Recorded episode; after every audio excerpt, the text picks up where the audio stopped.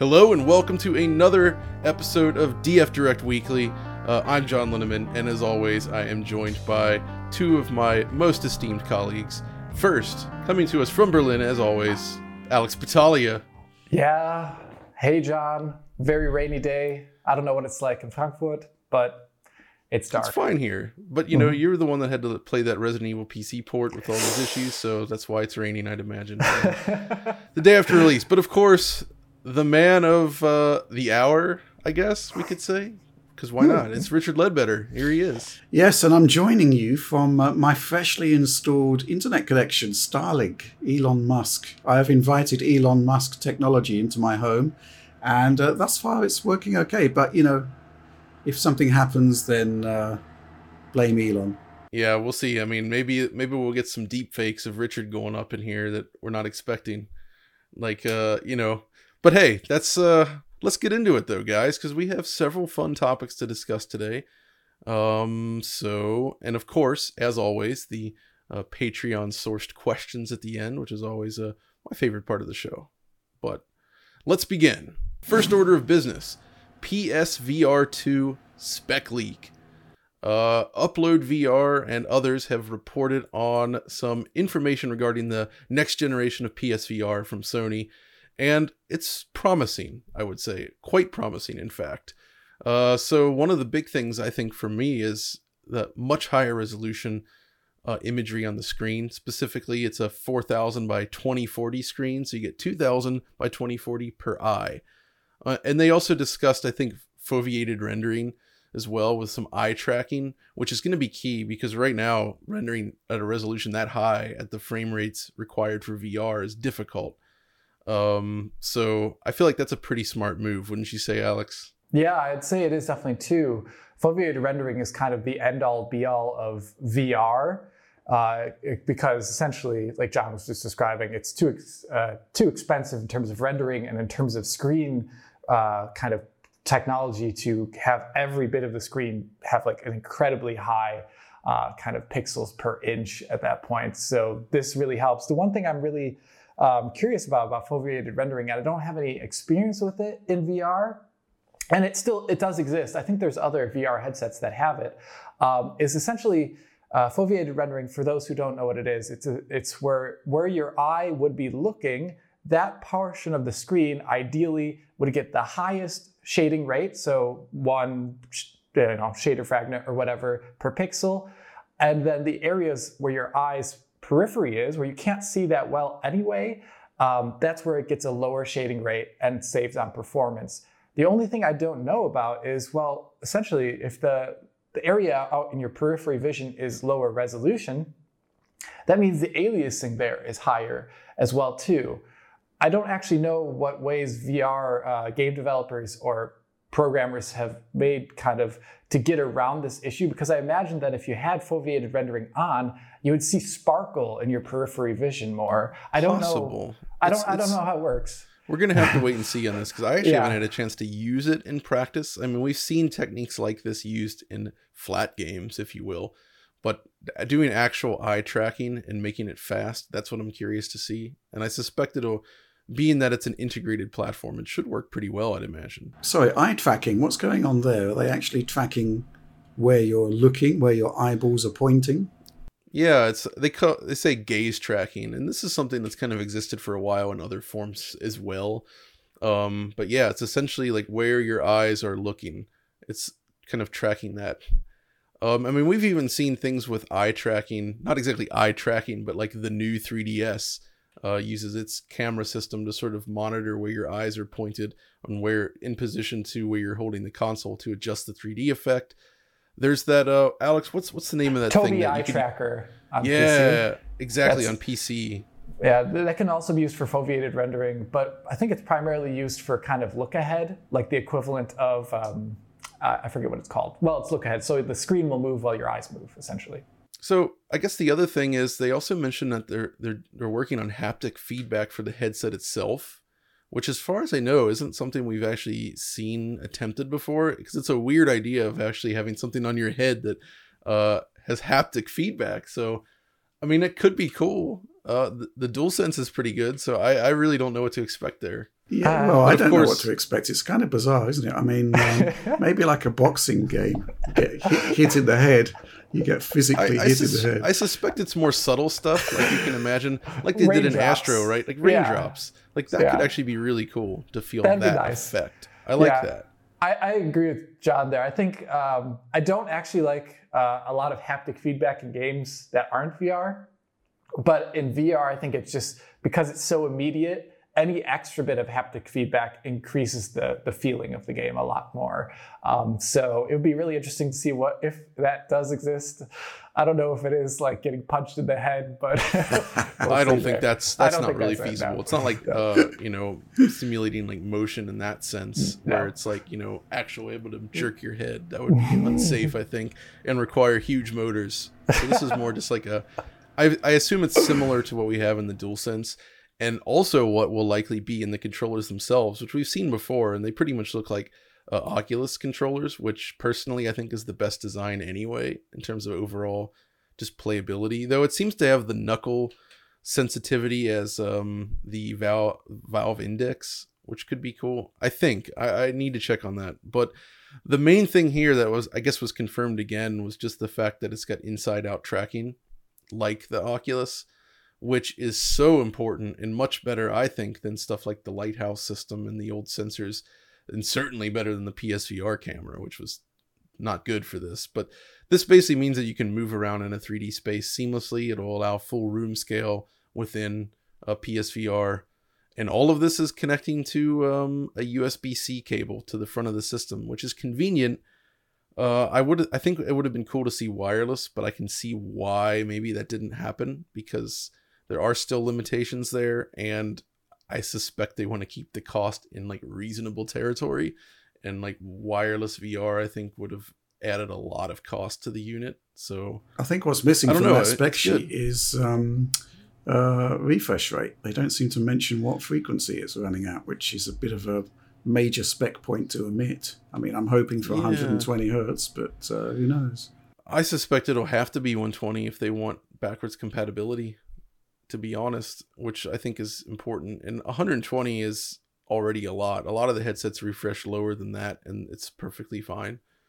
Uh, because they do like low persistence update of screen usually. Not always though, actually. Hopefully it's also still OLED. I, I don't know what kind of screen they're using.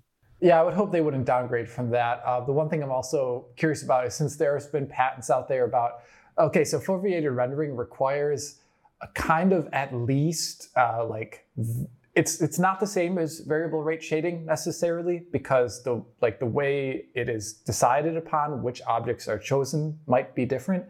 Um, but the, the the way there are patents essentially that are like variable rate shading like applied to the PlayStation 5. And I'm curious if like in the NVIDIA driver for backwards compatibility games, they could uh, allow for an overshading option that will essentially overshade the pixels in backwards compatibility games from like PlayStation 4 uh, VR and then give them a better look without even having to go back into the game and uh, essentially patch them to work with PSVR 2. Because you can do that on PC right now, and if it's just actually a function of the GPU to overshade a pixel, it actually, I, I think it's totally doable. It'd be nice to see that, but um, we haven't really seen much in the way of backwards compatibility enhancements from Sony uh, in standard backwards compatibility. So, you know, Microsoft's did stuff that um, has worked out quite well, I think, like the, uh, well, when it is active, because it's not on all titles, but the 16 times AF. Uh, that is actually a really good feature to have, especially when so many of the old games don't have it. Um, I guess we could actually skip ahead to a bit of uh, supporter Q and A here because there's a lot of interest in the um, in the in the PSVR two. Um, basically, Cass Miller is asking, um, he'd like to hear our thoughts on the USB C part, and he's kind of thinking that the USB uh, C port is a great alternative to the giant breakout box of PSVR, which is true. Um, but at the same time, he says, I can't help but feel slightly disappointed that Sony didn't push things farther and go full wireless with it. PS5 actually has a very capable 2x2 MIMO Wi Fi 6 system in it and through wireless VR is what everyone is hoping for. So, John, why do you think they didn't do that? I mean, we kind of already touched on this, but I mean, we had actually speculated that the Wi-Fi chip in there was for this, but I think it's just a matter of cost more than anything else. I mean, that's that's most likely it, um, and that's a shame. Uh, I can't imagine. I mean, I guess there's also battery life considerations and various other things, and also maybe being full wireless increases the weight of the of the headset itself, and keeping the headset light is really nice. Like the Oculus Quest, for instance, I really I hate using it. It's really cool, but I find it really uncomfortable compared to like the Rift S, which is much more comfortable. So I don't know. Um, I'm willing to give it wireless if they focus on comfort. The question may be reliability. Uh, when you've got a lot of Wi-Fi also traffic this. in the uh, in the area, I mean, this is something that Sony simply can't have any idea what's going on in your environment. So they would have to construct a super robust system for this to work, and it like would the have Wii to. U gamepad. Well, yeah. yeah. Which was super robust. And uh, we had another question here from Will NC. Uh, given the additional demands of rendering in VR, what does the team think is feasibly feasible visually, resolution wise, on PSVR with something like Resident Evil Village? I mean, Village is already at you know effectively 4K, you know, so uh, I think it'll be fine. You'll you'll get pretty high resolutions. Um, and if they really embrace foveated rendering, that'll definitely cut down on the demands in the GPU as well. Uh, I mean, the big thing here is just eliminating, reducing the screen door effect, which is nice. Oh, uh, one thing I didn't think about though, did they? I don't think they've mentioned what the FOV target is for this, and that's something that that's a big deal because it's something VR has struggled with for a long time is expanding that field of view. Um, and I would like to see that pushed further just to get rid of the effect where you're looking through two holes in a headset, essentially. Yeah. Mm-hmm. Yeah, I think, well, going back to Resident Evil Village, ray tracing off, I suspect there's a huge amount of overhead um, based on the, the RT on versus off differentials we saw on Series S. So, uh, you know, I think we could get a pretty good presentation there. Um, but yeah, um, I think that's some, one that I'd really like to see. And um, maybe Capcom's just biding their time on that one. But yeah, I think there's a lot of question marks still with uh, PSVR 2 that we need answers to. And I think we've addressed most of them here. Refresh rate, field of view being uh, foremost amongst them. Yeah, I think so. And hopefully we'll have a lot more on this soon enough whenever they decide to reveal it. But for now, let's move on to the next topic. Next up, this week it was reported from the coalition themselves that uh, they are moving to Unreal Engine 5, kind of as I think people would have expected given their uh, placement within the world of Unreal Engine. Um, so, yeah, what do you guys think about this? Uh, it's awesome uh, just to see yeah. them. They've always embraced uh, Unreal stuff. Usually, when a lot of other studios still haven't kind of embraced it. Uh, so I always like see them push ahead. Uh, there's a lot of questions still about Unreal Engine 5 uh, because their initial targeted video was like internal resolution wise. Uh, like sub 1440p and 30 FPS with and with Lumen being very expensive, so I and the fact that the coalition's games, the last one at least, and I'm pretty sure they're going to keep this tradition up, are targeting 60 FPS on the Premiere platform. It will be interesting to see what aspects of Unreal Engine 5 they use in the end, uh, because you know Lumen is cool, but if it ends up being expensive and getting in the way of 60 FPS, I could imagine a, a developer like the Coalition wanting to do something else. As an aside, Alex, it made me think though. Um, you've spoken a lot with 4A Games. How do you think Lumen compares to their uh, tremendous GI solution that they're doing with ray tracing? Uh, I honestly think what uh, 4A is doing is uh, better, just because uh, just because it, it, has a different uh, has different constraints, and I think those constraints are just better for fidelity reasons.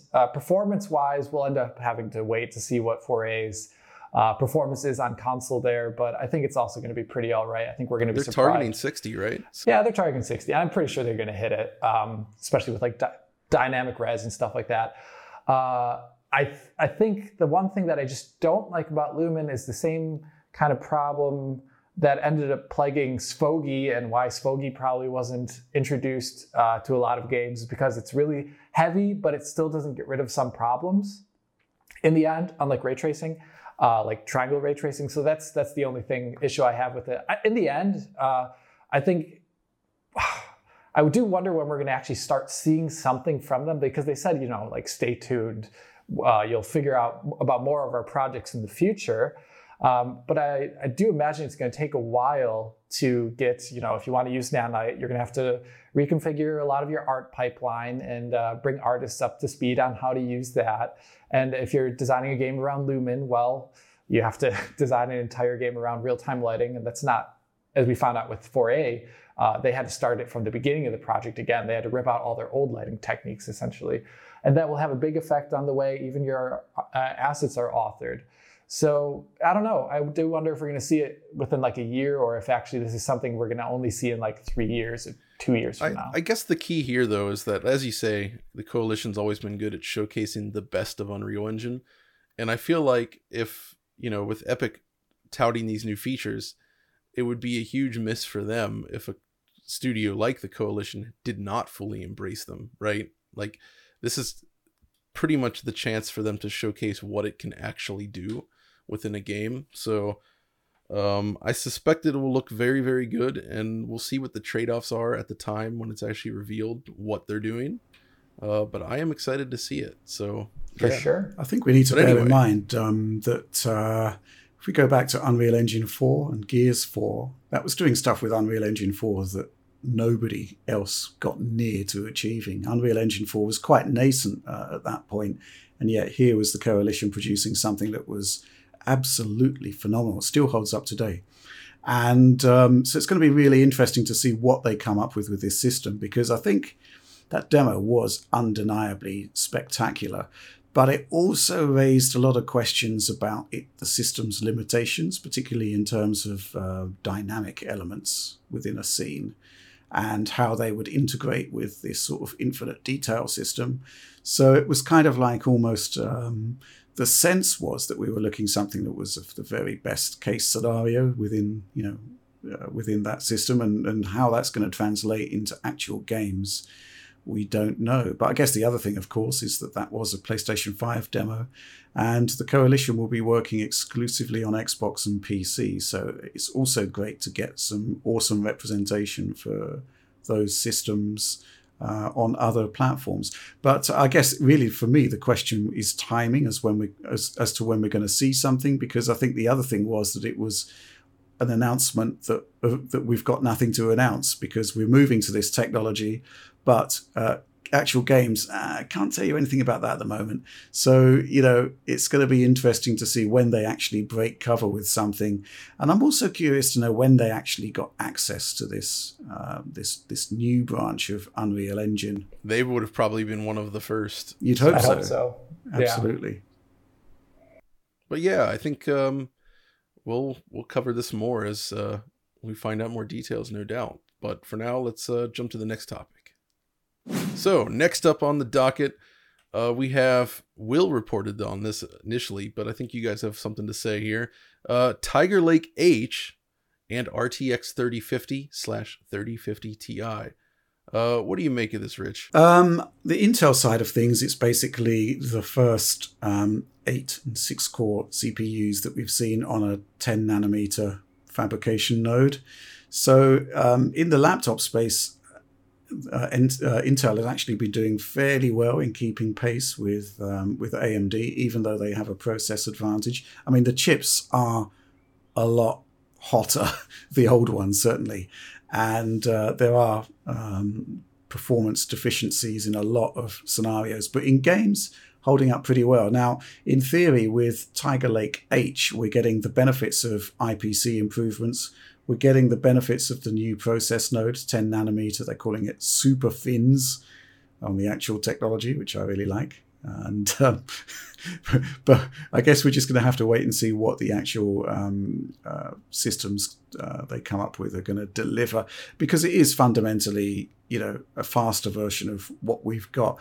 I mean, that's kind of like the the the weird thing about the CPU space is that there isn't the sort of same level of innovation that there is with with graphics. It is basically, you know, more cores, faster frequencies, and uh, in this case, um, crucial to Intel better process. So I don't really have a huge amount to say about Tiger Lake H. It seems like they're doing some improvements in terms of uh, PCI Express 4.0 support, which isn't which isn't on Ryzen 5000 on mobile, and uh, obviously uh, improving the amount of lanes available off of the CPU.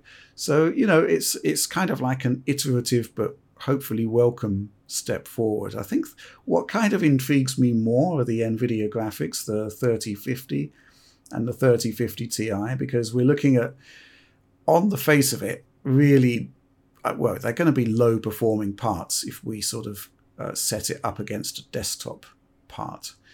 But um, I really like the idea of having an RTX chip that is relatively low performance in the concept of small form factor laptops.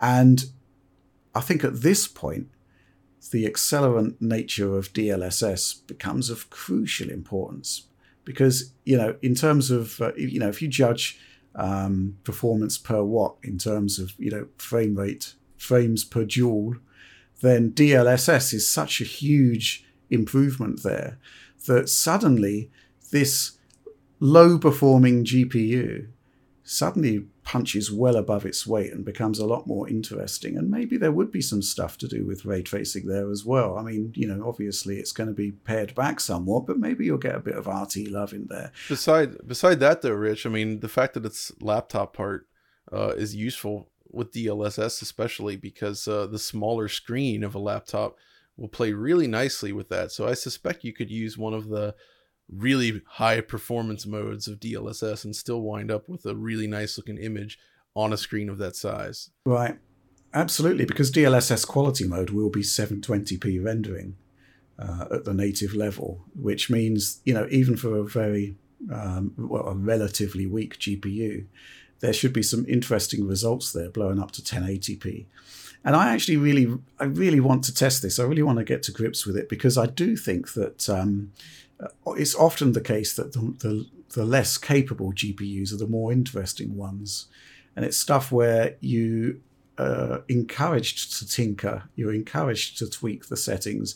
Alex's optimized settings sort of become, they, they, yeah, they, you know, there may even be a sort of multiplier effect when you're when you're dealing with a with a less capable GPU like that. So um, I understand there's a whole bunch of RTX 3050 and 3050 Ti laptops coming along. I want to get hold of one, uh, preferably a TI, and to see what it's capable of. And I also think it's a new chip, um, a GA107, possibly. So it could, yeah, so it, it, it could well roll out into the desktop space as well. Yeah. Uh, which, which uh, would be awesome.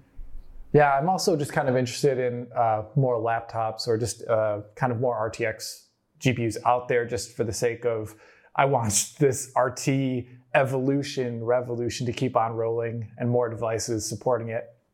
Even if it is like RTX 2060 power, uh, I found quite well enough that if you toggle and mess with settings in games and definitely take advantage of DLSS when it's there, um, you can have a really great RT experience on that class of GPU. Um, so yeah, I'm excited. Or just a non-RT experience, honestly. you know, yeah.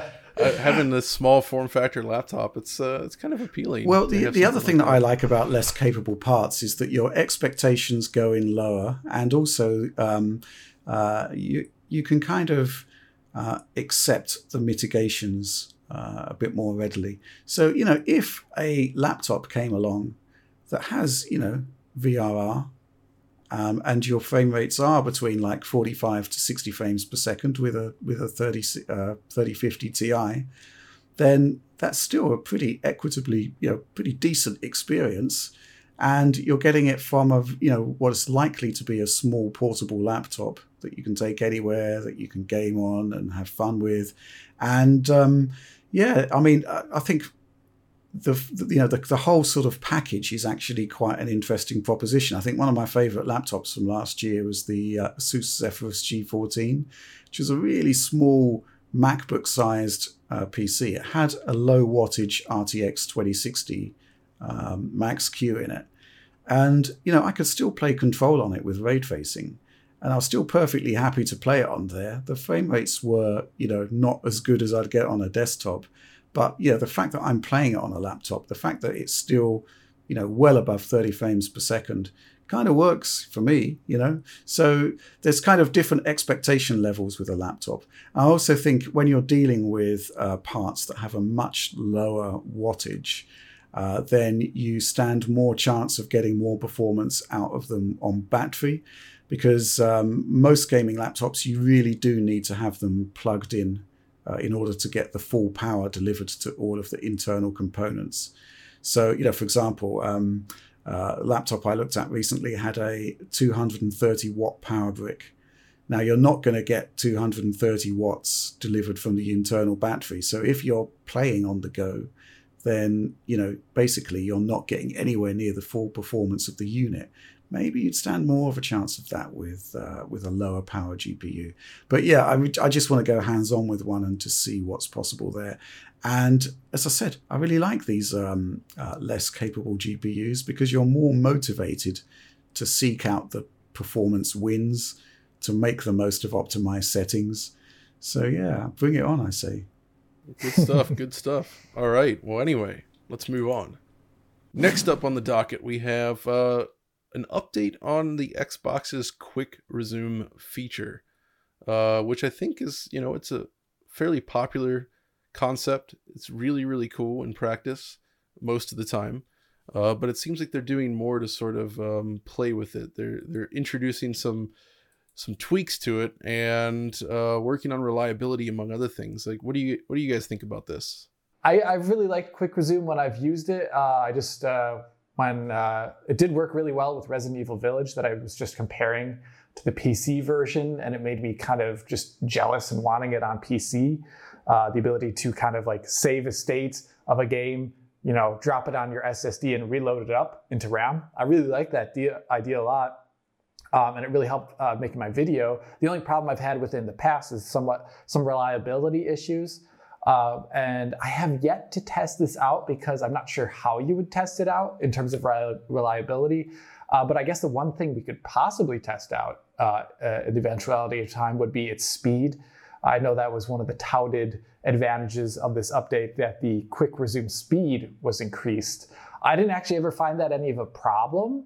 Uh, I just had more of a problem with the reliability, but that's a nice thing to see upgraded for sure. The reliability thing and lack of support is the weird issue. And I guess I'd imagine most Xbox Series targeted games will should support quick resume. I would hope but the problem is is we still have a lot of games being released that are like cross gen or not even necessarily cross gen just like designed for last gen and a lot of them don't work so quick resume support is still rather spotty and maybe i'm just unlucky in the games that i've been playing lately uh, just don't work but it is frustrating because in the case where quick resume is not supported you can't even put the console to sleep um, because when you do that, at least every time I come back to the game, it just restarts the game no matter what. So it's making it difficult to get through certain titles because they don't always have save points easily accessible. But I'm happy that they're doing more work on this because it sounds like going forward, I suspect within a year or so, we should see this most of these issues ironed out and pretty much all new games, I would imagine, hopefully, should support this. So yeah. Yeah. Yeah. I think there's two things for me on here. First of all, um, uh, the problem with a system level feature that isn't fully reliable is that um, it breeds distrust of the concept. And um, I, you know, if you if you can't count on, uh, you know, a system that's supposed to be a pillar of the next generation experience, um, it kind of poses problems. Secondly, there was the concept, uh, which I think is being addressed with this, which is that you never knew what was being cached and what wasn't being cached. So what they're doing now is introducing a new group that organizes your quick resume games into one place, so you know what's being cached. And uh, yeah, there was just sort of general weirdness when I tested it back in the day, Now I'm assuming that it's improved tremendously since then. Um, but the other thing which kind of catches my eye here is the faster load times. And here's, here's a weird thing. When we were at the Microsoft campus, Quick Resume was running faster than it was on the retail systems that we got um, uh, when the review cycle came around. And, you know, the cynic in me at the time thought, well, maybe they've just got slower SSDs in the retail units. That was kind of the most logical solution there. Um, but you know, if they're touting faster load times, maybe they're you know just in, improving the, the technology there. Something you know, beta features that that we saw back in the day are finally sort of reaching fruition now. But I don't know. I'm, I'm just like resolution boost. right. Yeah. We we find, need to find time to talk about that, John. But we still haven't. Maybe next week. Yeah. yeah. There, there's uh, one thing that I, from looking at the um, I forget the name of the Game Stack Live presentation about direct storage, is that they did mention uh, that the direct storage, uh, essentially, there is a part of it uh, where they can use the CPU to compress files into their compression format. Uh, and I'm wondering if they could actually, if part of this quick resume update and making it faster is actually the way it is stored onto your SSD while being quick resumed isn't even in a compressed format now. it would be interesting to see. I mean, I don't think we have any sort of visibility on that like 100 gigabyte uh, kind of layer that they have available for velocity architecture. Uh, but I, I'd imagine that would be one way in the future for games that could support it would be a way they would even make it like really, really fast, where it's like they compress it onto the disk and then uncompress it off.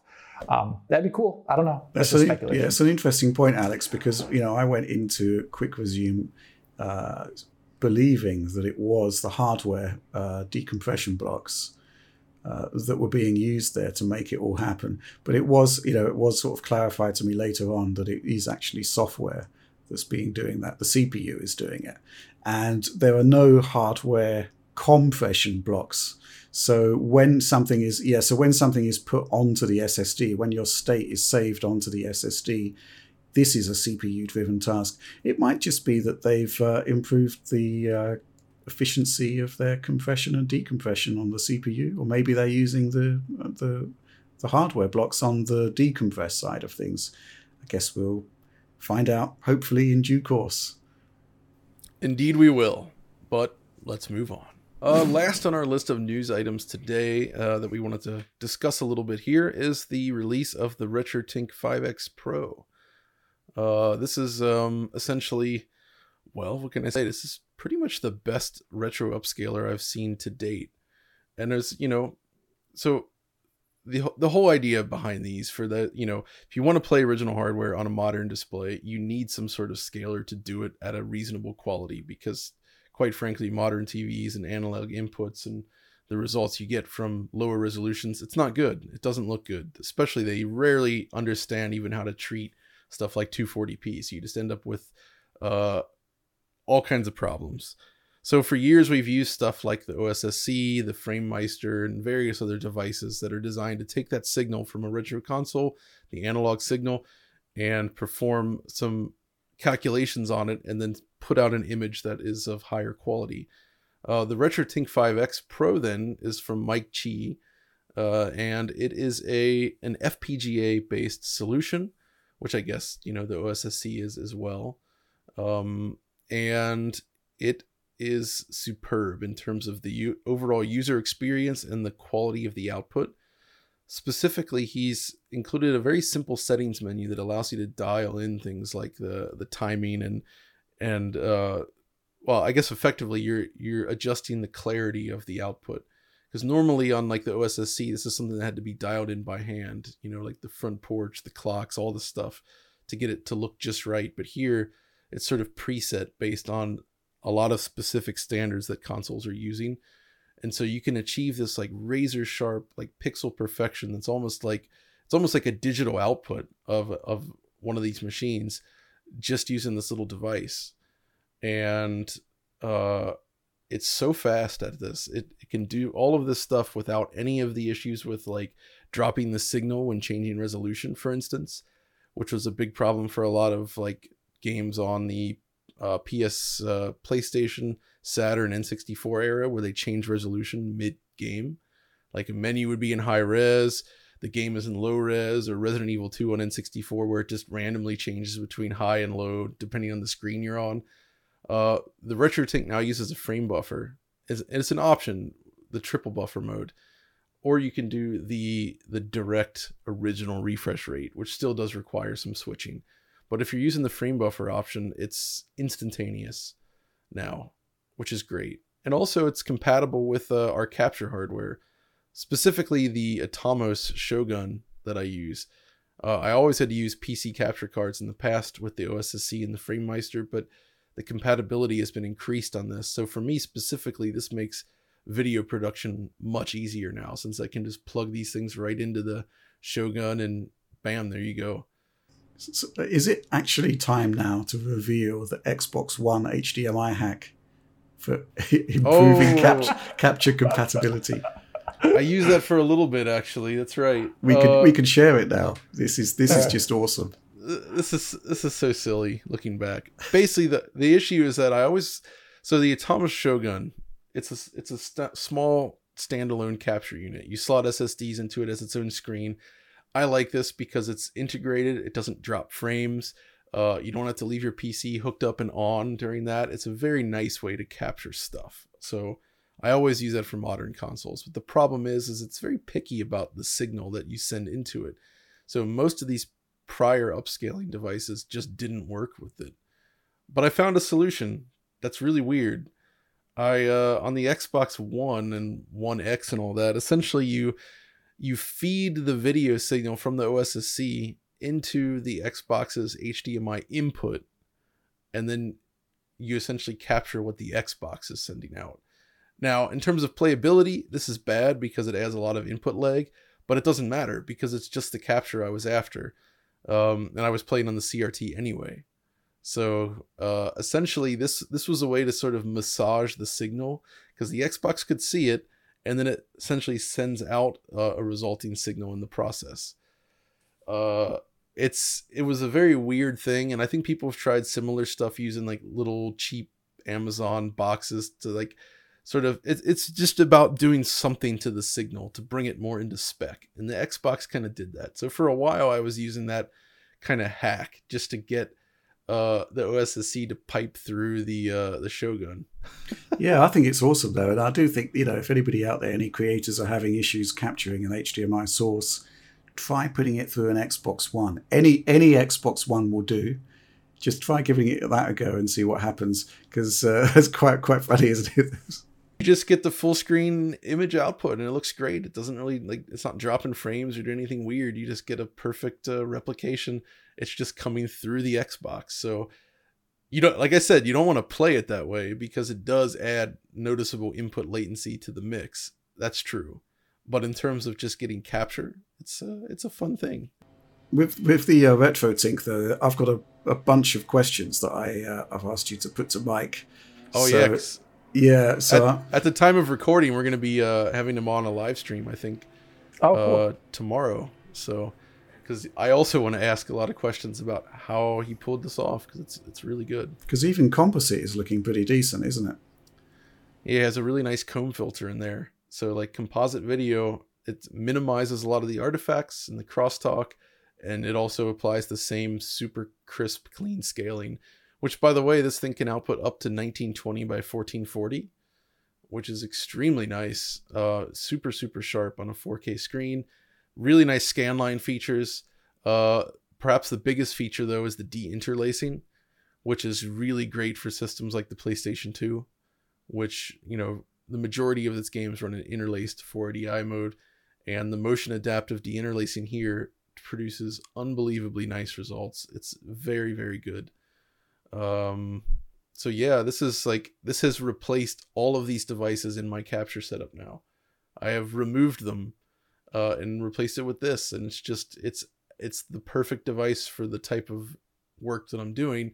But it's also great if you just want to play games. So and you don't use a CRT. So during that live stream, John, please ask Mike about the PC situation with VGA.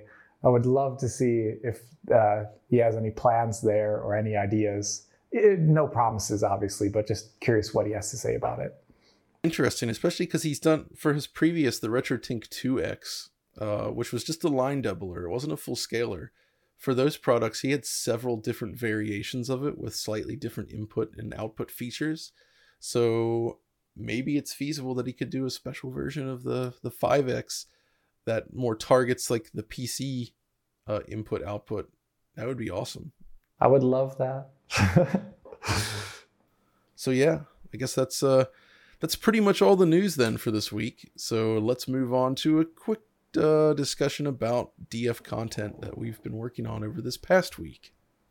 Uh, I guess we should start with uh, the stuff for our Patreon supporters.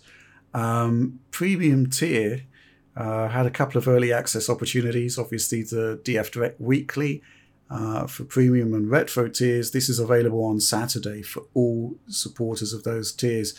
And a lot of people are really sort of enjoying being able to watch on the Saturday. And uh, that's great. And um, we also had uh, this week uh, Classic FPS Remastered. Uh, this is a really interesting one God of War 3.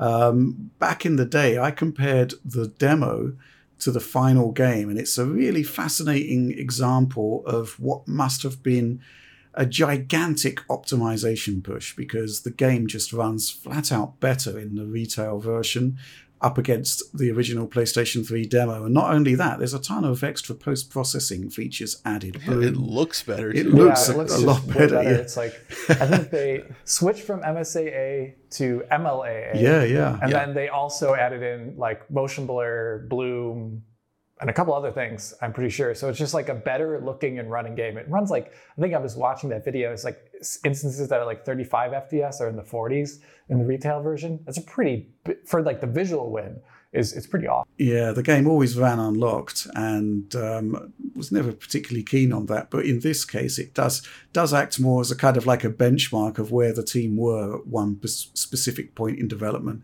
and where they ended up, and the gap is huge. So yeah, this was a really interesting thing I found on an old. Uh, vintage 2010 hard drive and uh, yeah i just polished it up for display uh, on modern screens. It looks great. So yeah, that was really interesting. Um, Alex, you shared all of your uh, Metro Exodus enhanced um, developer footage. I mean, the original video was like 40 minutes, and but we had 15 minutes of just editor shots that we could share there. yeah, I mean, it, it is uh, obviously it's probably a little dry unless you're really into that kind of thing. But the basic idea is that you can see behind the scenes exactly uh, the, the footage that the developers sent to me about them going into their editor, turning on and turning off lights, setting up a scene with like rasterized lighting, and then just setting it up with ray tracing. Also, um, some very specific videos showing off like the new ray traced reflections. Um, usually, this would be something that would just sit on my hard drive for an eternity, and I have a couple of those things still uh, on my hard drive for an eternity that we could maybe uh, turn one day into um, DF uh, Patreon's uh, kind of developer videos. But this is just kind of cool stuff that otherwise would be, you know, locked behind doors. But now we have a really great avenue to push it out to people who are also interested in it. And John, you're kind of exhausted at the moment following a mammoth retro Q&A session that should be available very, very soon, if not now, to retro supporters, right? That was fun. Yeah, we did two hours of recording, answering questions from the audience, and that was a lot of fun. Yeah. So that should be going up real soon uh, between two projects, I did start more work. Audie and I have been working on the next big episode of DF Retro. So that is well underway. Uh, it's going to be a lot of stuff in there, but it's uh, it should be good. Uh, next topic, I guess, uh, Alex. Um, at the time of recording this, you have just published uh, your AMD's. Uh, well, actually, it's not AMD as such. It's, it's AMD is flashing on the docket, but it is the Resident Evil PC uh, port, which uh, I think we can characterize it as puzzling and disappointing. Uh, what do you make of the reaction? Uh, I think it depends on the. I think there's like two people that are watching this video, and maybe it has to do with the structure of the video. Maybe that could have been a bit better. Uh, in regards to what aspect I prioritize as being the first thing you see in the video.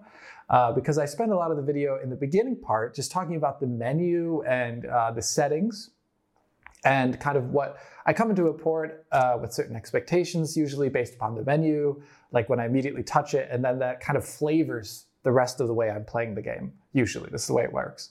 Uh, and I kind of structured the video in that same I approach the game from the menu and then I see what happens. And I think that can turn some people off immediately and they saying, oh, I'm uh, nitpicking, which there is definitely nitpicking in there. I mean, it is Digital Foundry after all. Um, so, like, the, the problem with the fact that ray tracing technically doesn't scale very high, that is actually not like a real large issue. Uh, the larger issues come in when you realize that certain options aren't working, or when you get to the latter half of the video after I've already generated my optimized settings and you see that uh, actually the game's stuttering during large moments uh, that are really key to the game feeling good. Uh, and that's where the game, that's where the, the port actually has its largest problem. And I think if you uh, are viewing the, the video from this perspective of you know nitpicking about settings, but ignoring the, the performance half of the video, you may actually come off with a different uh, kind of opinion. And then there's probably just the fact that uh, people who are playing these games are maybe not even seeing these stutters. Um, I've had it before. We've had it also with developers uh, not necessarily seeing things that we see, but we feel like it has a great impact on the game experience. And this is maybe one of those moments as well where I really, I do have a hard time imagining that people are not getting these stutters because I got it across three separate PCs with AMD and uh, NVIDIA hardware. So, and then you read like the Steam forums or any other kind of, uh, you know, like I always like frequent ResetEra's PC performance threads because they're usually chock full of information. Um, so a, lot of people are getting it, and I just think there's some people who just don't see these things and don't view them as a problem, maybe. But I think in the end, I, it's not really acceptable to me that, especially when this isn't a console issue, like there's no reason why the PC version should have this problem. So I, I really don't understand what's going on there. Uh, it is a big shame because it's, I think in, in, general, if you ignore the, the game's stuttering issues, like the variety of them that there are, there's like three different ones, depending upon your hardware and what you have set up. Um, I think the, the performance is really great. And that's shown at the kind of back end of the video, where if you look at it in comparison to Xbox Series X, like uh, the RTX 2070 Super is lined up with even a little bit better than the Xbox Series X, if you look. And that's really good performance, I'd say. And if you turn off ray tracing, uh, the you know, just like we talked about on console, uh, the the performance is so high, hundreds of FPS easily, um, and that's really great. It's just you can't really enjoy the experience. I feel if the common thing you do in the game is constantly causing a stutter, and I just I just can't enjoy a game that way. Uh, so that's why it comes across that way. Yeah. Yeah. I mean, in my notes about your video, Alex, I think um, uh, starting with the menu system, I mean, it is essential. The, the menu, the inter, the user interface is the handshake between the player and the game, right? And when it's not acting properly, when uh, mouse and keyboard is much slower than using the controller for accessing settings, this is like um, starts to raise a red flag. Uh, all I will say, I mean, you know, it's I'd say in terms of the pacing and the structure, we could just, stick a bit at the end, at the beginning, which just is like this is what you're going to see in this video. So people so people will know that you're doing all of the stuff and don't have to sort of um, uh, you know they can kind of realize that you are going to be covering all of this stuff. Yeah, but uh, you know, I mean, the, I did mention earlier that AMD is flashing on the docket here. Um, this is a really, I mean, it's an interesting it's a recurring point. issue, isn't it? It is an interesting yeah. point because you know um, Horizon Zero Dawn was an AMD sponsored title and had issues, um, big issues, and Resident. I mean, the thing about the the issues that I'm noting here in Resident Evil is that this is actually really basic stuff, and you know, if I'm AMD or indeed Nvidia, and my name is being attached to these games uh, then essentially, I think there's got to be a question of oversight. Um, you know, if I was AMD, I would want to be ensuring that the game runs without issue on AMD systems. And uh, it seems to be that these stuttering issues, I mean, prior to you actually starting work or, or getting fully into it, um, I actually had an email from um, one of our supporters saying, I've got 6900 XT and I'm getting really bad stutter.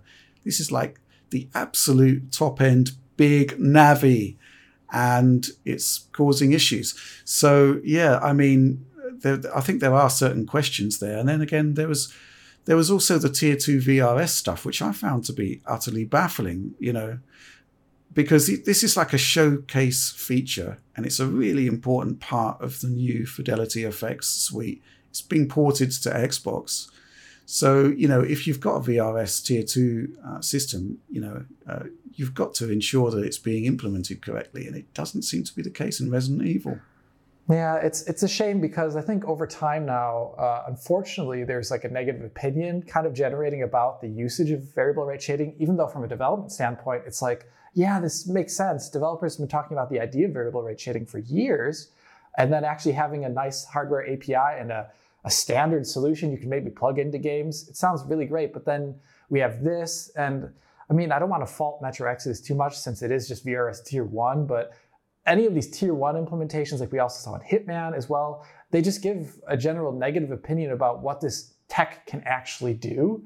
It's actually a very good, it's a positive thing for your hardware and a positive thing for developers. Uh, Gears 5 shows it off well.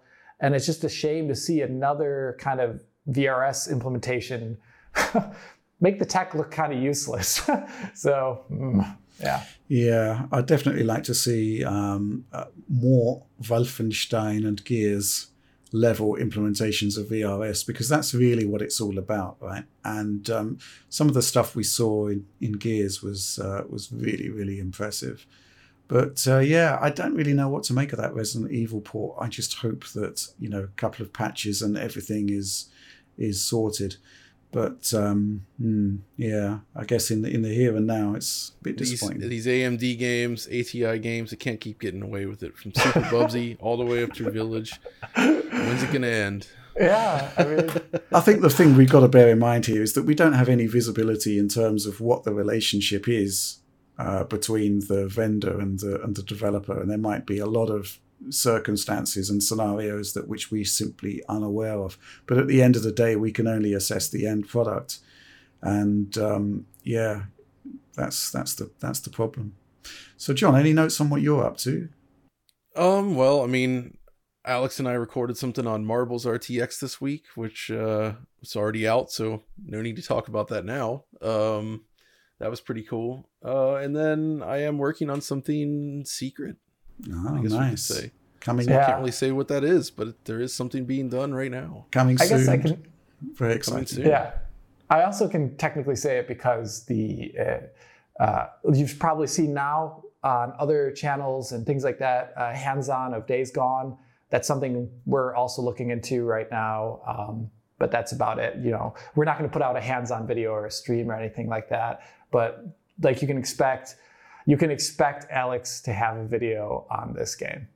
The Alex fine tooth comb will be applied to Days Gone. Yeah, I'm going to be so picky. You you can't even expect how picky I'll be. this is week three. This is week three of saying it, but um, no, uh, I have not.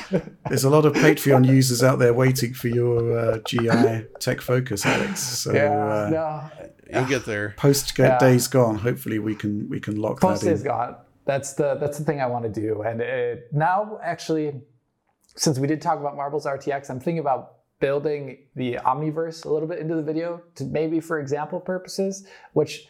Uh, so I, will try and see if I can manage something there. But if not, it'll maybe have very crudely drawn things in it again, like my typical tech focus videos. We'll see. I'm sure there's a Thomas the Tank Engine model you can import. Can't wait. Oh yeah, there always is. Every time. but I think uh, let's move on to our final section. All right, here we are, Q and A as always. Uh, this is the part where we take questions from the audience, uh, our Discord, sorry, uh, our Patreon supporters. Uh, and if you want to leave uh, a question for us to answer, I think Audie posts a link to this every week, which you can access over on the Patreon site. And we've already actually talked about two of these questions today in relation to PSVR. But there is uh, at least a, another VR question here, which we're going to talk about real quick, coming to us from Charlie Pierce. He says, As VR is being talked about, my question is if we combine the discovery a while back of the Xbox message saying, This VR headset needs an update when plugging in certain headsets, and Gabe Newell mentioning consoles recently. Should we put two and two together and make five by thinking Valve Index support coming to Xbox? Uh, Rich, what do you think? I'd say Sony is more likely, right? Um, because they, they do actually have an announced VR headset and they seem to have much more of uh, an inkling uh, when it comes to VR. They do seem to want to be involved with uh, with VR. Uh, Microsoft have been kind of standoffish about it. Um, really difficult question this uh, because that message on the Xbox is kind of you know it's you can't really ignore it. yeah, it's so weird that it even happens. Yeah. I mean, maybe it's a hangover from the uh, the Windows 10 kernel, but it's going to be pretty stripped back on Xbox. So to retain that kind of messaging it's kind of bizarre. Maybe they do have something cooking, but I still think it just makes a lot more sense for um, Microsoft simply to.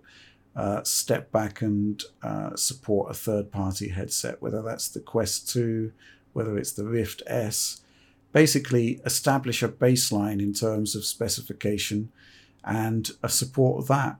But um, if if there isn't officially sanctioned peripheral support plus mar- a marketing push behind it, then I can't really see it as being a big deal for Xbox. Um, meanwhile, the kind of more um, curated and looked after approach from Sony. It does seem to be more of a Sony uh, initiative that they could get behind. But at the same time, you know, they're fiercely uh, protective of their walled garden, as we've discovered from the various legal documents we've seen recently. So the concept of Steam coming to um, uh, to, to PlayStation kind of weird. Meanwhile, yeah, on the Xbox, we side, had one attempt though, if you remember, Rich. Yeah, but, kind of uh, that integration with Portal. Too. Yeah, it was kind of strange but, though, wasn't it? That was weird. Yeah, but meanwhile, in the PC space, uh, you know, I think Phil Spencer will cut a deal with anybody who will integrate Xbox Live features. So maybe there is something going on there. Uh, I'll just be really interested to see uh, what's happening there because it's kind of been hinted for years now years. I mean, you know, especially the Portal 2 thing. The Portal 2 thing, we were kind of thinking this was going to be the beginning of something big, but it wasn't. It just kind of. In reality, it was a, way to make console players want to sign up for Steam on the PC so they could redeem their free copy of Portal 2 on the PC because it played better on the PC. Uh, very, very smart there, Mr. I guess. I guess it would be. Uh, I just like this is totally theory crafting BS for my part, uh, but I, the idea of actually having the ability to access all Steam games on a console in some sort of virtualized environment, I don't know, using like Proton or whatever the heck uh, Valve has, that'd be a really huge win for any of the console manufacturers if they'd be interested in it because I, really I don't see it ever happening. Wanting that it, it's happen. not curated. Yeah, it's not no. curated. It can brick your console. It would totally leave ability. Well, even still, it's basically like opening up the access to a completely different library, different store on it's that awesome platform though, when they're trying to push their own storefronts. So yeah, uh, even as streaming, I, I, I don't know, I don't see it. I, I mean, it's something that I would just like, uh, but it w- it'll never happen probably. All right, let's move on to the next question. This one comes to us from Eric Benoit. He says, "Do you envision Sony eventually ditching consoles and having a service like Steam?" It makes me wonder with the drive to all digital that they would put the hardware responsibility on the consumer. Whoa. Uh I I, I mean that kind of ties into what we were just saying. And I really don't see that ever being the case. I mean, especially with Sony. Microsoft, I could actually see them eventually ditching hardware. I'm not sure that they will anytime soon, mind you, but uh, they're all about their Xbox service, the Game Pass stuff, everything like pushing the. They want to get you playing on their platform or their service, no matter what platform you're on. Sony, on the other hand, while they are releasing some PC games, I think it's pretty clear that they're still very invested in their own platform, like Nintendo. Uh, and I just, I don't know. What do you guys think, uh, Rich? Uh, well, first of all, I've got to put my hand up and say I put this question in just to wind you up, John. Sorry. uh, anything, if there's a question with streaming in it, it, it, it stands a, a, pretty good chance of getting into the lineup. Uh, so yeah, I do apologise, uh, but that was a very level-headed response there. I was expect yeah. I was expecting you to tip over the table and uh, and rage. Uh, but uh, in terms of what I actually think, um, hmm, um, well, this whole concept of moving away from the console as the home of, of the of the experience, uh, I think Microsoft have been phasing towards, you know, moving in phases towards that end game. And it starts with the concept that an Xbox game isn't exclusively on an Xbox console. Now, I personally think that the idea of producing uh, PC versions day and date with the console versions, I don't think it really takes anything away from the console. And in actual fact, it increases the reach of some really good games. So I actually applaud that that part of the initiative. And we're starting to see Sony think to themselves, well, maybe we should be putting our games out on PC as well, because, you know, what do we stand to lose from it? Now, we haven't seen the full throated support that Microsoft has had, but surely they're going to be looking at the, uh, you know, the, the Microsoft initiative here and thinking to themselves, well, these PC you know, going day and date on PC, it doesn't seem to be that much of a bad thing. Um, so, you know, it, any transition away from the console as the home base for the games is going to be slow and gradual. And I think it will be especially slow and gradual on the PlayStation side because they are, are in a market dominating position at the moment. Um, there's less impetus for them to be quite so um, daring with with their strategy. I mean, it's just early days, I think. I think there are other considerations to take into account. Um, I think the concept of releasing a console that you lose money on works in certain markets, but it is not going to uh, work in emerging markets like India and whatnot. This is part of the reason why Microsoft has, has embraced the cloud and streaming, because in those markets, there are literally billions of people who cannot access your games. But, you know, a big uh, proportion of that audience has an Android phone or an Apple phone. And then suddenly those games become available. That is a business opportunity. Now, the big question is really the ultimate viability of the console as a cheap and, and accessible way to access games. And, you know, as we know, John, from our discussions with Microsoft last year, the cost of making a console and producing generational leaps is getting harder and harder. Uh, uh, but there's some, you know, there is some interesting um, uh, new ways, I think, for the console to evolve, uh, specifically when it comes to machine learning. Um, but uh, yeah, I, I wouldn't. Sony eventually ditching consoles? Well, depend define eventually. I don't think we've got anything to fear in the short term. And certainly, if we look at how long it's taken Microsoft to to move to this new model, and the fact that it is still nascent on the streaming side, that there's still a huge amount of work to do, and my and you know, and Sony are years behind on that. I don't think there's much to worry about in the short term. Certainly they also have much less of a horse in this race. I mean, Microsoft is still a PC company. Uh, they have a lot of software and platforms focused on that as well. So it kind of behooves them to get involved there. Uh, Sony, perhaps less so, other than just selling games on other platforms. Mm, it so. is about accessibility, though. I honestly think that um, uh, you know you couldn't launch, uh, you know, PlayStation Five into a market like India and get any you know, and make it a viable market. So, you know, we know that Sony does have a cloud strategy for streaming, and bizarrely, it's with Microsoft. And I wonder yeah. why that is. yeah. That's a good point. Be curious to see where this goes. Uh, that's for sure. But uh, let's move on to the next question. This one comes to us from Dog Type, and it is a long question. Uh, so he says, in a recent interview with The Verge, core technical director at Insomniac Games, Mike Fitzgerald, said that in Ratchet and Clank Rift Apart, they're unloading data behind the camera. and can reload it off the SSD by the time the camera spins back around. This is very much in line with what Mark Cerny talked about would be possible at the Road to PlayStation 5 event. Fitzgerald also said that they're just scratching the surface of what the SSD and I/O unit can do. So I was wondering, what are your th- what your thoughts were on seeing awesome techniques like this and where you see Sony's first-party studios taking this powerful storage technology in the future for their PS5 exclusive titles, especially with mature tools and years of working with the platform. Thank you. Uh, hmm. What do you think about this, Alex?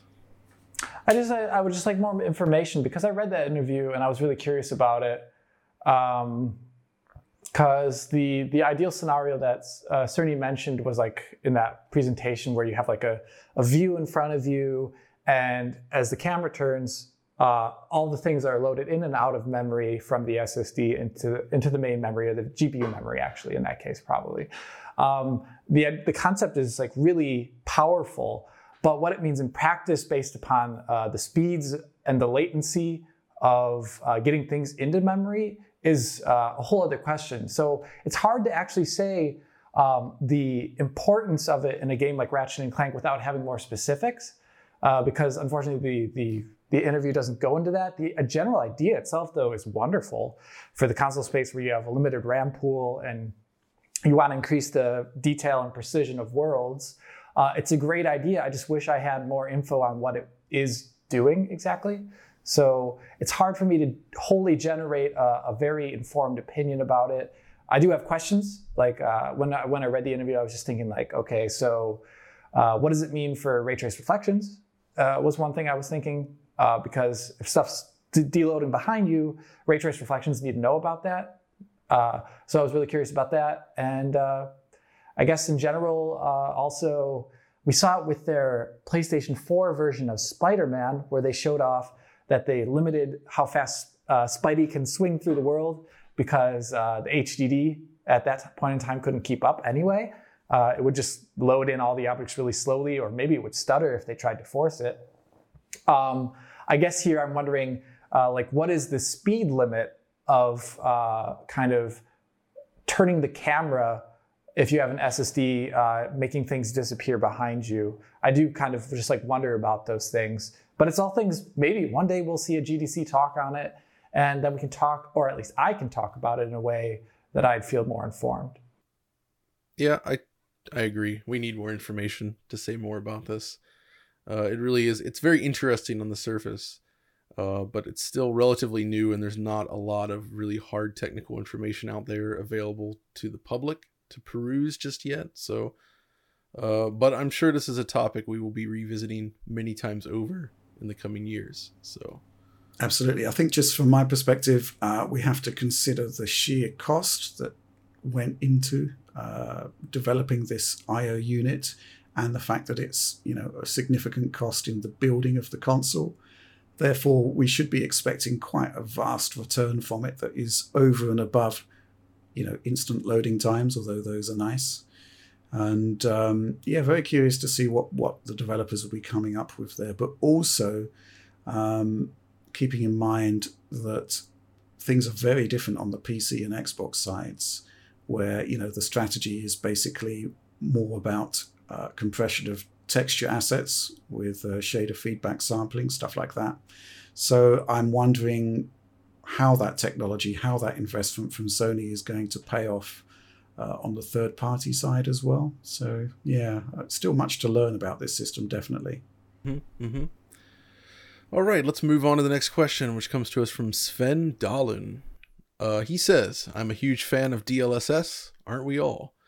Uh, and use it on all the games that support it, but it comes at a price in the form of die space for the tensor cores if the die space used for tensor cores would have been used for, say, CUDA cores, how big would the difference be versus DLSS?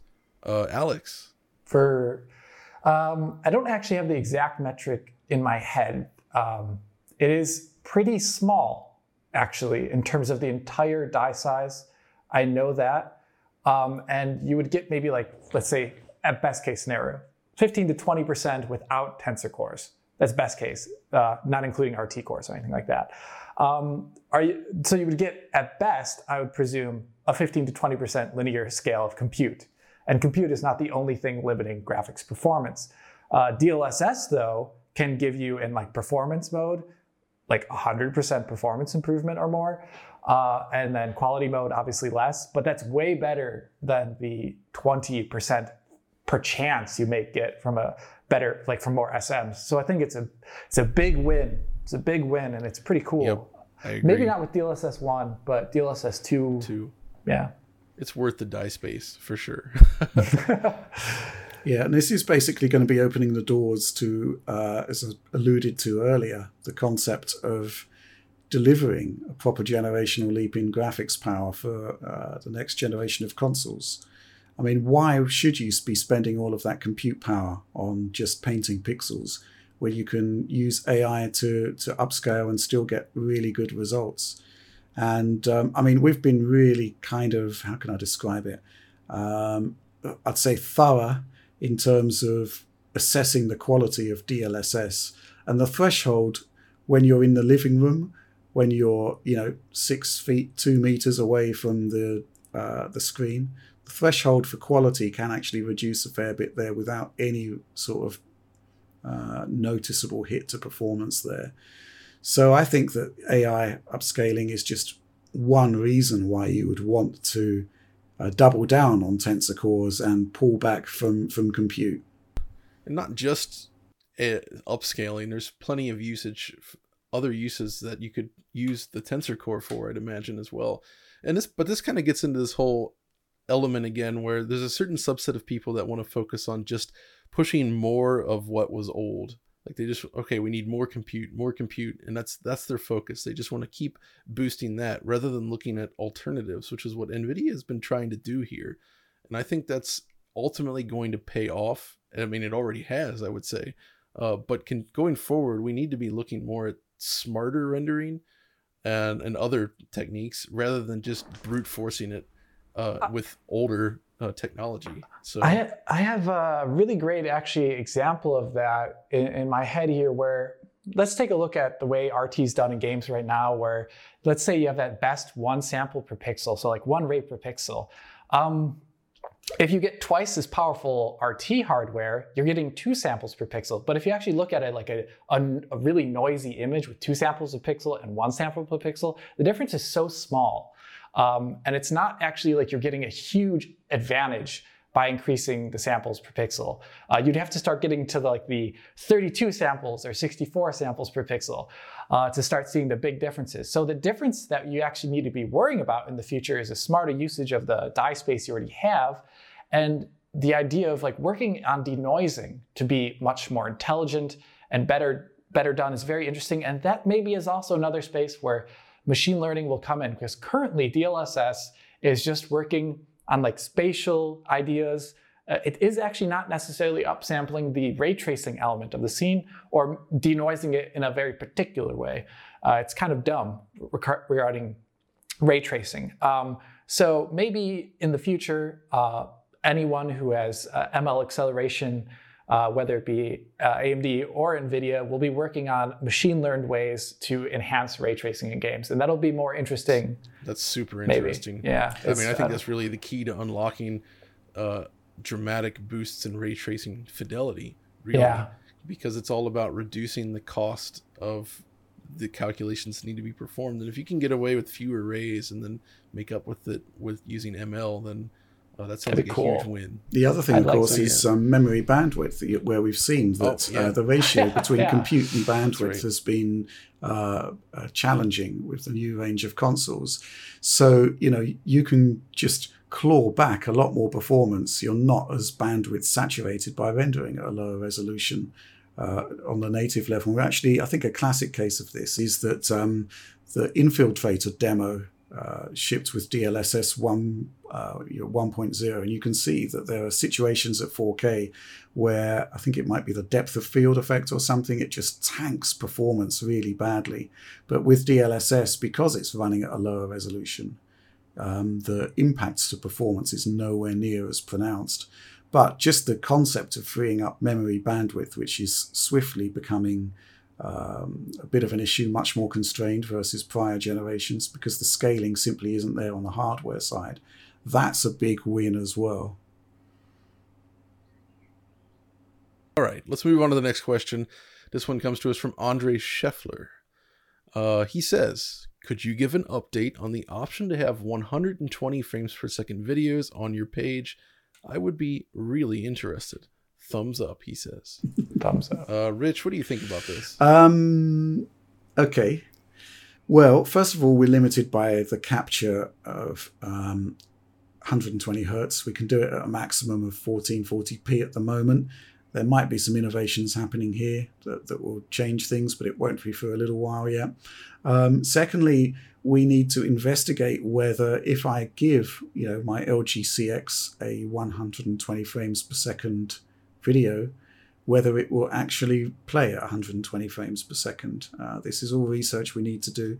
Uh, you could, in theory, do it on the PC side of things, but I kind of, if we're going to be doing 120 frames per second videos, it's not going to appear on YouTube. So the audience that will actually be able to see it will be pretty low.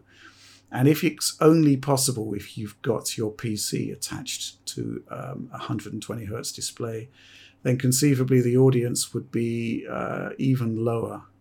Um, so it's it's a challenging one. So I'd really like to do this, and we have got a, a project in mind uh, that we'd like to to really use to showcase this, but um, we need to test that it's actually going to work on TVs, uh, just to ensure that we can actually get our console audience involved as well as what would be a subset of our PC audience. What, what on earth happens if you upload at 120 FPS HEVC or H.264 to YouTube? I've never I, suspe- I suspect it. it. would be the same as when we used to upload 60 frames per second videos to YouTube when it only supported 30, which will be just ignores every other frame. oh, yeah, uh, that's that's uh, that's my guess as well.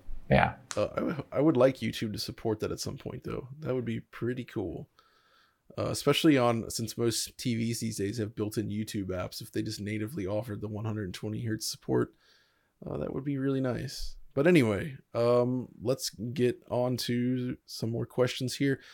Uh, for this one, I'm going to go with uh, Trans Tech Girl, who asks, "Would you rather only have 1080p but always get 144 frames per second, or 4K but only ever get 60?" And dang, I would probably go somewhere in the middle of that. But if I had to choose, if I if those were the only options, I'd Forever, probably have to go eternity. with 100, 144 frames per second because it just uh, it adds so much to the fluidity. Yeah, the frame persistence is going to be better too. I was just testing out my PC the other day with Metro. Uh, ah, I keep getting more and more disappointed in my PC, uh, in my television ever since I saw John's in person. So I saw John's with like black frame insertion at uh, came by 4K. recently. Uh, yeah.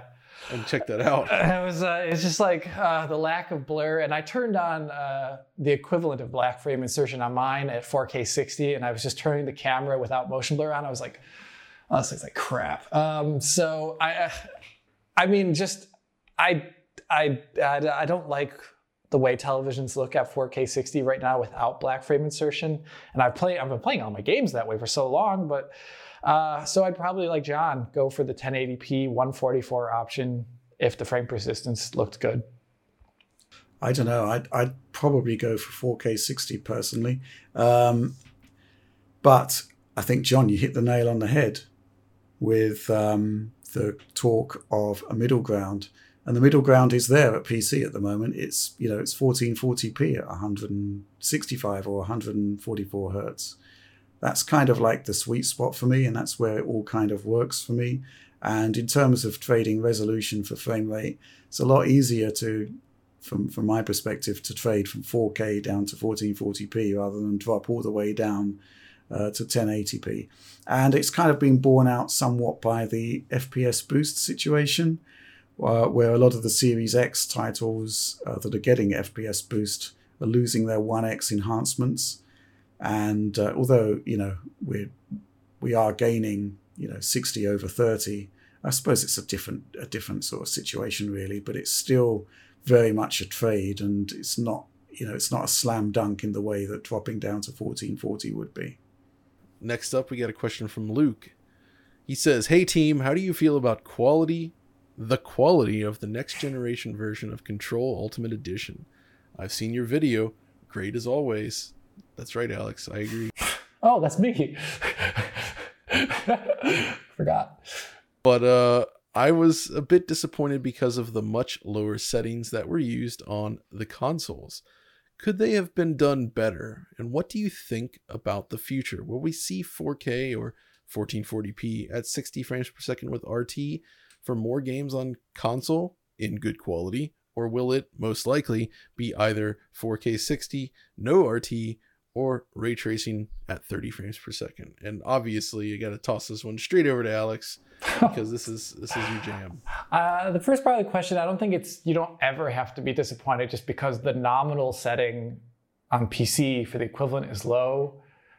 Uh, the the names for settings are just names. It really doesn't matter. It's whether whether you like the quality of what it looks like, and I think that's very subjective. I didn't think it looked bad on console at 1440p 60 with these low settings. I didn't think it looked bad. I would have said if it looked bad in the video. Um, so I, I don't think there you need any reason to feel disappointed about that. Uh, and the second part of the question, I guess, uh, the future, yeah, of course, there's going to be uh, titles that can target high resolutions with, ray tracing and uh, at 60 FPS as well. It'll just be a little bit more limited. Uh, and I don't think it's going to be necessarily always the choice between 30 FPS with RT and 30 uh, 60 without, because we've already seen examples of it with Spider-Man, um, Miles Morales, and that that looks completely fine.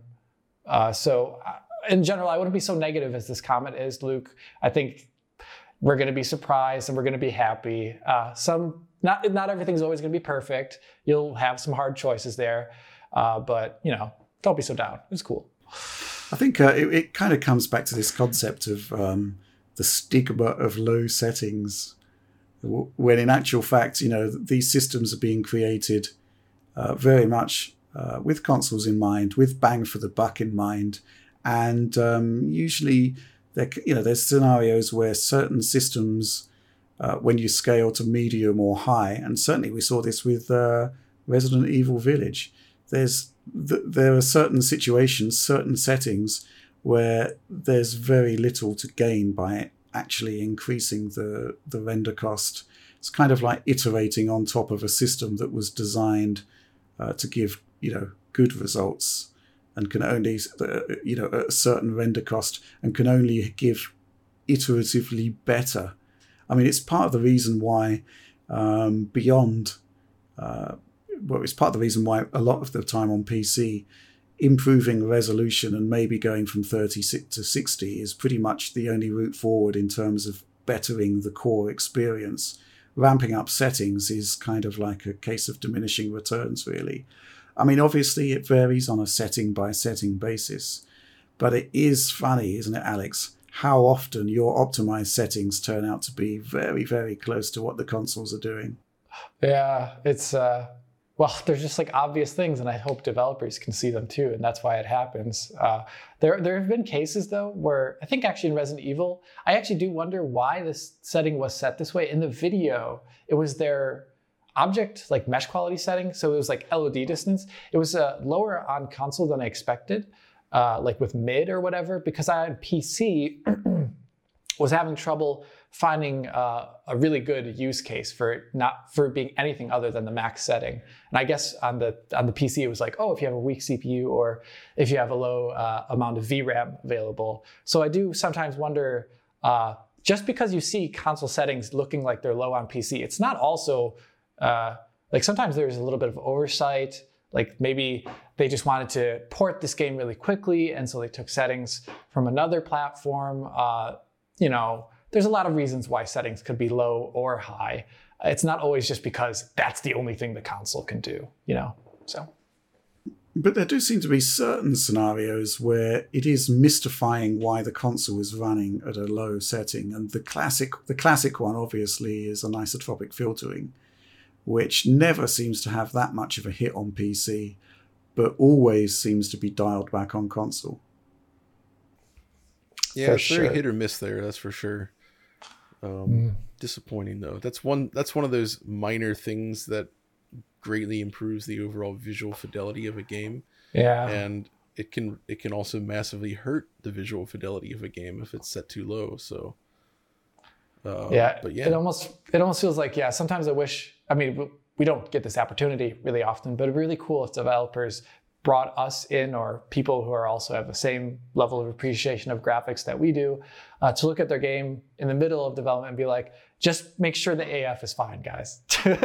That- that's what I would like. We've done this stuff before in the back, and it's uh it it's often useful actually because it it's not trivial to find the right balance, and it does feel like sometimes certain settings are arbitrarily missed or set one way or the other, and uh yeah, it's just about finding the right balance to get the best performance with the best visual quality, of course. So yeah. Uh, but um, what do you guys think? Do you think that's gonna do it for now? You want to I finish think it? so. Is there any other questions uh we're missing? I No, I think we're good. I do like this last question though from Nathaniel Myers. He's saying, "I'm gonna, I'm gonna keep asking." He's gonna keep asking John, what, what John and Rich's favorite Sega Saturn games are, both Western and Japanese, and he's gonna keep asking until the world gets its answer. Man, I need to actually go through the whole library and, and write down a list because there's a lot. But to actually pick the best of the bunch, that's difficult. I guess it's a lot easier time. for me because um, I'm not sort You've of played a lot less. I've, I'm not strictly wedded to the to you know making sure that my answer is entirely, uh, you know, en- encompasses the entirety of the Saturn library.